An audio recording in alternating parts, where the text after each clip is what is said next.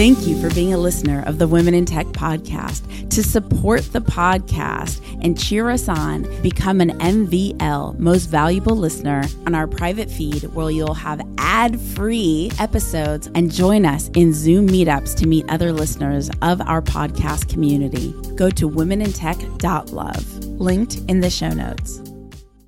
I think it's really just preparing for a no and to be ready for that because I think that's where I need to be. And I don't think anyone that I've put on my list to ask, like, I know that they believe in me and believe in this idea. We want to give a huge shout out and thank you to Gust for powering this episode. Thank you so much for one supporting the community and for believing in the LA tech ecosystem. My name is Espree Devora, host of the Women in Tech Show. The show means a lot to me. The reason why I wanted to create the Women in Tech show is I wanted to create a positive piece of content, something where people can listen and say, if she can do it, so can I. I call it actionable empowerment. Every single episode, you'll hear the story of a fantastic woman in tech, from engineers to founders to investors to journalists to designers, all sorts of different females in tech who have thrived. I want to share their stories with you so that you can know what resources, mentors, and life situations they accessed in order to get to where they are today. Enjoy. Welcome back to the Women in Tech podcast. Yes, we are here in Los Angeles, California, soon to be in New Zealand, celebrating women in tech around the world. And today I get to celebrate someone incredible who knew nothing about tech, but wrote a thesis paper about a company and then made that a reality. Hello, Jennifer. Hello. So go ahead, introduce yourself and tell us about what you do. So, my name is Jennifer Miller, and I'm the founder of Justice Tickets. We are getting ready and almost there, about to finally put ourselves out into the world. We are a new exclusive secondary marketplace for concert tickets. So if you need to sell your concert ticket and you wanted to make sure it went to someone that loves that artist, you would come to our site. And how it works users log on, they connect us with their Twitter and their Spotify. And that's kind of just our starting point. And we'll pull data in from that and be able to go in and award them passion points and they use those to be to gain access into our marketplace and from there on our seller side they're only allowed to market up by 20% of face value which kind of answers all the questions and the problems that the secondary market has because it's all based around that these tickets are way too expensive so from that total sale 80% goes back to the seller, 10% comes to our company, and then 10% goes to the artist who usually never sees anything. And they can make the choice to either donate it or take it in themselves. And now, so one of the main differences between some of your competitors out there and Justice Tickets is one, the artist gets paid, and you mentioned that they rarely get uh, get anything from it, and it's also lower price tickets than the competitors. So you're making it more accessible for passionate fans to be able to see their favorite performers. Exactly. And why this company? How did it start? So the company started out as my thesis project. I was with Boston University's Media Ventures program. And so it was a little mix between like an MBA and media studies. And it was always kind of just like pick something you love because it's gonna be with you. Yeah. And so I just sat down and I was like, what's something that makes me mad every day? Right. And I think starting there and even before like sitting in classes of that's kind of where you should start really helped me like find something that I loved and I wanted to work hard on it and it wasn't just a classroom project it became something that I was like wait this could actually be something Yeah. so it went from that and to where we are now with a little bit of encouragement from professors and other people that I met. And why was it something that made you so angry? Why feel that much passion for this? For me, a random pain point, a random industry. Where where did that come from? I know that I've missed out on sales so many times. They happen at weird times or like, Sales, yeah. yeah. Whether it's I had something to do or I didn't have enough money in my account that day, but it was coming. Right, right. And I'd be like, okay, I'm ready. Like, let me go check. And it went from, yeah, I can afford these tickets to like, okay, this is not even possible. Right. And it was just so frustrating. And then to see my friends when they needed to sell a ticket that they knew that their artists would talk about, like, hey, don't use these sites. Like, we don't want them to exist. So they would turn to their Facebooks or to Reddit to try to like sell tickets Right. and oftentimes just end up eating that cost and then no one's at the show. Yeah. So it's just people want to be there and we could fill these seats better. And that means better things for venues and better things for artists. And we just have to kind of stick up for the fans more instead of just people that want to make some money. And when did you develop like a love for music? I mean, I think uh, we just as being a human, you're crazy if you don't love music. But when did you notice music played a more significant role in your life? I think the first time when I, it really kind of clicked with me was when I was old enough to realize what different music taste my parents had and that I could see that my sister just stuck with my mom and I'd bounce back and forth. Like I wanted to listen to everything that my dad listened to and I wanted to listen to everything that my mom listened to.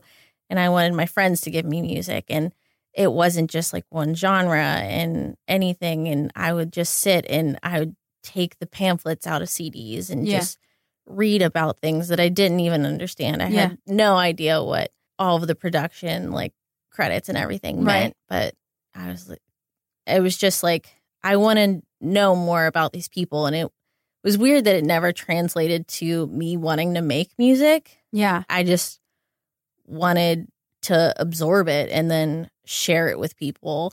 I think that's one of the most fun conversations you can Yeah. have with people is like not just like, oh, who's your favorite artist, but kind of tell me about like songs that really mean something Yeah. to you. Like it got you through something.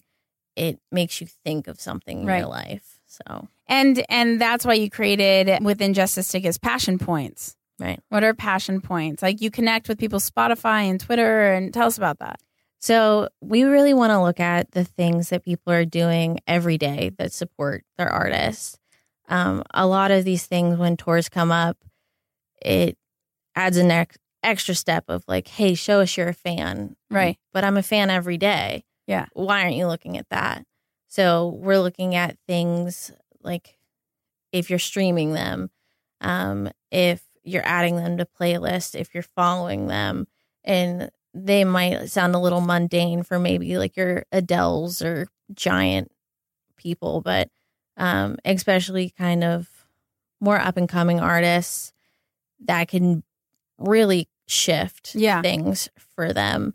And I think fans know that and they know to talk about them on Twitter and to be able to share these things. And those are the fans that we want to look for the people that every day want to talk about and share that this is the music that they listen to and they love. And you you've been building out the technology over a year, which is crazy. I'm sure you're super eager and excited to get this out to the public, but you have to build the tech first in order for the public to have something to do this with. So, how do you go about that journey? This went from a thesis paper and you didn't have a background in tech, right? When would you say you formed a passion for technology itself? I think it kind of falls into the same category of music and it's it comes into something that I love about myself, but it's also puts me in these situations is that I want to have a little bit of everything. I want to know a little bit of the, about Yeah. this and a little bit about Yeah. that. So I would always read about tech and I liked playing with new gadgets and hearing about things and Yeah. kind of learning how things work, but I never took the step of like, oh, how do you build that? Right. And it's, I love the macro ideas of it. And then I would try to learn to code, and I was like, so it was that step. And, but I could go in and I could talk to people that loved what they were talking about and wanted to talk to me about like data scientists to talk to me about, oh, like all of this stuff that you can gain. These are the different ways that if you have that, how you can show your artists these different things and different ways to connect with their fans. Right. And so it was a lot of just really going through and talking to people and being like, hey, do you have 15 minutes to kind of dumb this down as much as you can for me to understand? Like, what are some terms that I should know? Right. And really learning that because when you explain it and it's this big long thing of what Justice Tickets is, I think everyone's like, wow, does that take a lot to build? But everything kind of exists out there. We just have to piece it together Yeah. correctly. Who is your tech team? So right now is I'm still just trying to find the right people. I've talked to a couple different people because I'm about to do a friends and family round. So it was just trying to really iron things out and get things ready. So I have a few people in mind, but no one exactly on board yet. But And how do you go through that process of a friends and family round? What does that look like? And did you have any resources that help you uh, keep that legit? right. So I knew that I needed to do it, and I knew that I needed legal work done for it, um, and kind of the weird boilerplate things that pop up when you search them made me a little nervous. And through the lovely community in LA, I was able to find Gust Launch at a General Assembly event, and they really help with everything. So they helped me get incorporated and do all of that paperwork that you look at on your own. And you're like, this is horrifying. Mm-hmm. And they made it so simple that it was like, these are the boxes you need to fill out. Click next. and Oh my God, I need that for life. Right? Like every day. Here are the boxes you need to fill out for today. Next. And so I went with them. And at first, I was like, oh, this is cool that they make it cost effective and they make it understandable. And I knew that there were perks that came along with it. And then I didn't really realize how much they would be a support system Yeah. until I started leaning on that Yeah. Um, and so I had a call the other day with the lawyer that they put me in contact with, and they give you an hour free a month. They don't make you pay like the retainer, all of these crazy things that make lawyers so scary yeah. to people Yeah. um, and not cost effective. They really help with that. So he sent me the paperwork Yeah. and getting ready and gonna go out and talk to people and see who's So scary. Yeah. How do you mentally like I've had to get friends and family stuff for the various startups I've had and I don't know, how do you mentally put yourself how do you ask? How do you ask? Right. Um, I think I've written out 15 different ways I want to ask of, okay, is this person close to me? Can I go sit down with them? Because I'd rather do that. Um, or if they're not, can I get on a phone call with them? Or can, am I going to have to send an email? And I think it's really just preparing for like a no Yeah. and to be ready for that because I think that's where I need to be. Because if Yeah. I'm like stomping in, like, oh, I'm gonna get a yes, and Yeah. then it's no, and I don't think anyone that I've put on my list to ask, like, I know that they believe in me and believe in this idea, and but sometimes that doesn't translate to money, Yeah. and you just have to keep that in your head of, okay, what if this is someone that I really look up to and help me with this, but they said no to investing Yeah. um, it, that money doesn't always have to be the way that they invest in it. And how will you be pitching it to them? I think a lot of them are people that are close to me, um, family, and um, a couple professors and people that I met through the program um, at BU. So just really, Boston University. yes. And just being personable about it. Yeah. Like, not like, all right, and this is where I'm going to spend everything. Yeah. And like make it stiff. It's just going to be a conversation Yeah. of, hey, you've believed in me this far Yeah. and you've pushed me and now I'm here Yeah. and like are you willing to like keep going down this road with me? Totally. Tell me more about your professor, um, where you wrote the thesis paper. I mean, your professor must be stoked. So it was like a whole team. A whole team Uh, of professors. Yeah. So it was a thesis like a thesis project. So we did it's three semesters and the first we were in Boston Yeah. and it was very structured like normal Right. what you'd think of going to college like classes 3 days a week Yeah. and having to write papers and take tests. Yeah. Um, and then we came out to LA for spring and summer, and they have us intern, and it's really just taking us and taking advantage of LA and Yeah. Everything that's going on here, and teaching us how to pitch and teaching us different things that we need to know whether everyone planned on launching or not Right. and that's what really made it interesting was like some people were like no it's just fun and this is where i'm at right now Right.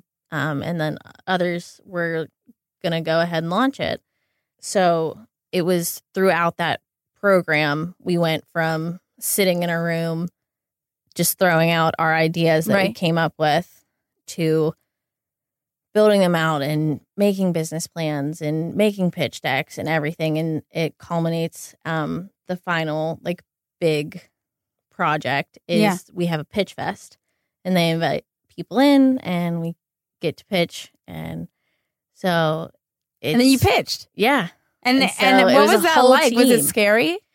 um yeah like it was it was a weird mixture because we had practiced so much yeah. that I was like, I'm feeling good. I think it was more of not is the pitch going to go well, but how are people going to react to it? Right. It was like a room of all kinds of people from Right. all different backgrounds, and everyone was allowed to ask questions. So I think that was like the biggest thing of What's been your favorite concert of all time? Do you have one? Yeah. So the first year I went to Bonnaroo um, down in Tennessee, I decided to volunteer there because I didn't have enough money for a ticket. And it was my senior year of high school. So I just graduated high school. And tell us what Bonnaroo is. So Bonnaroo is a big music festival in Manchester, Tennessee. And it was kind of the first one that came across my radar. And I was like, I get to camp and just watch music for three days. Like, okay, like this totally makes sense. Yeah. And so I skipped beach week, which I guess is might not be a thing in LA because there's a beach right there. But when you live in southwestern Pennsylvania, it's a big thing to drive six hours to the beach. right. and have like that week after. And it fell at the same time. And I was like, I want to go watch music. That's what I want to do. And so I volunteered. And I remember it was, it wasn't the last night, it was the night before, like the last day. Mhm.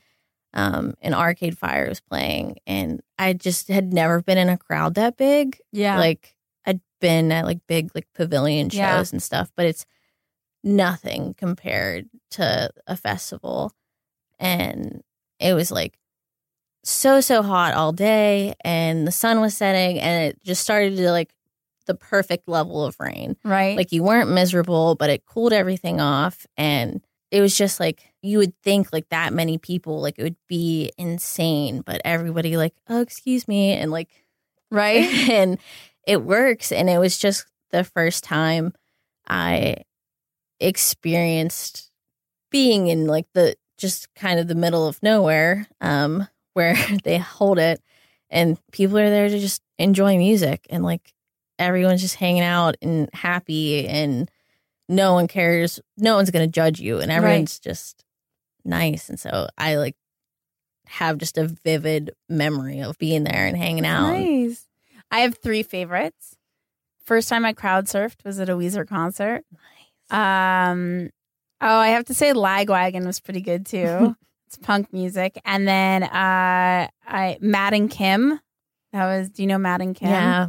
That was like an amazing show. And um, I stole a kiss with a friend in the middle of the show. You know, like the Yeah. energy was right. It was like just a cute, sweet thing, but it was like perfect energy. And then, um, and then last one is Gogol Bordello. The only time I've been to Coachella, that was just an amazing performance. Right. Yeah. What is your biggest challenge that you've had in growing your company and, and that you've successfully overcome, and how did you overcome it?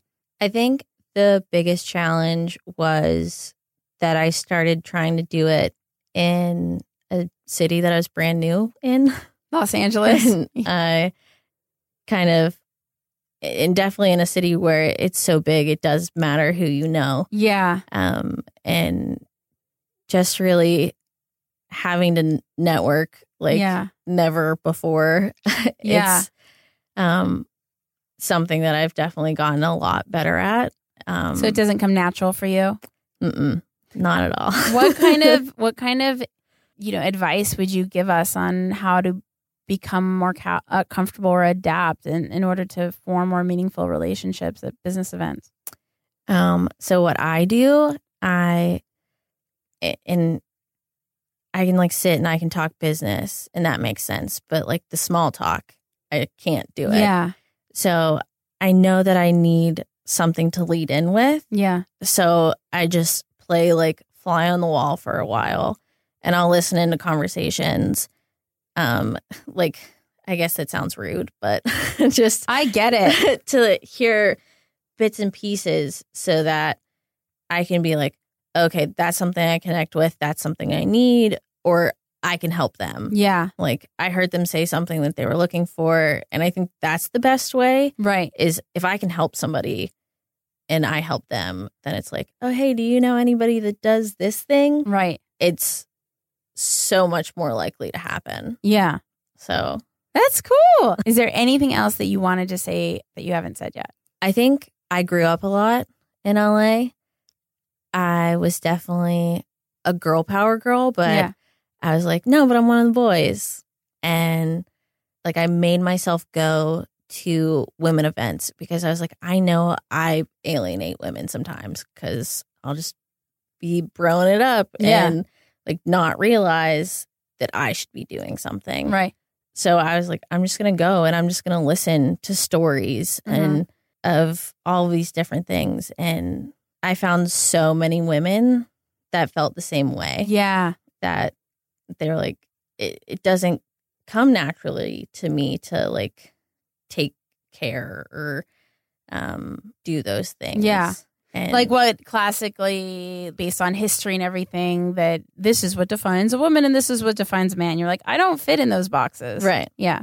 and to just really hear like it was hard for me to Right. like connect with the women in my office and that's what i always think about i think okay if everything goes right and i have like a big team how do i not make it perfect but make it so that everyone is comfortable Yeah. and not just like oh, okay this is i come here and i feel safe but like i come here and i can actually be who i am Right. And because i think that's when you get the best out of people Yeah. and when they're like this is me like authentically this is me i can be weird and i can be silly and we can create crazy Yeah. ideas together so That's awesome. Thank you so much for hanging out with the Women in Tech podcast and especially for being so vulnerable because what you shared isn't easy. Like to put yourself, you're like, this is me and this is something I needed to improve on. And so I really appreciate your openness and vulnerability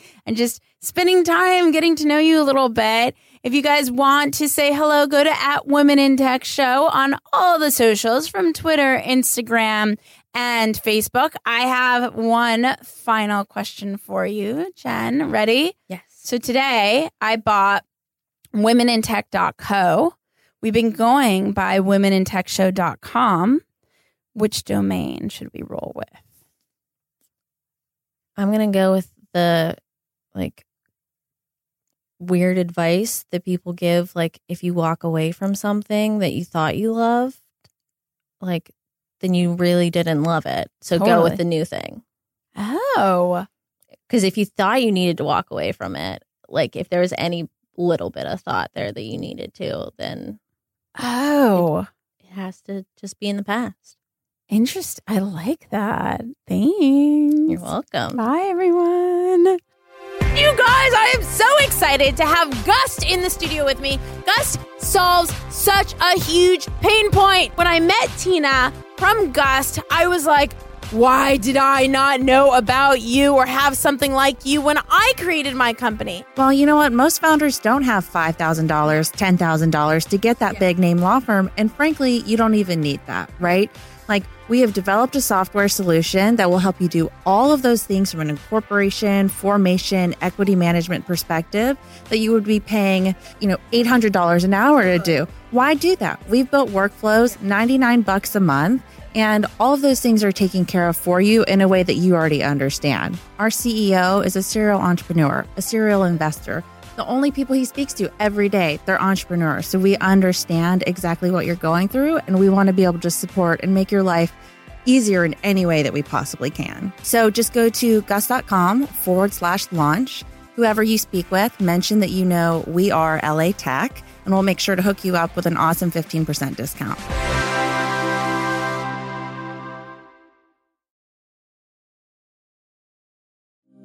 Thank you for being a listener of the Women in Tech podcast. To support the podcast and cheer us on, become an MVL most valuable listener, go to womenintech.love, linked in the show notes.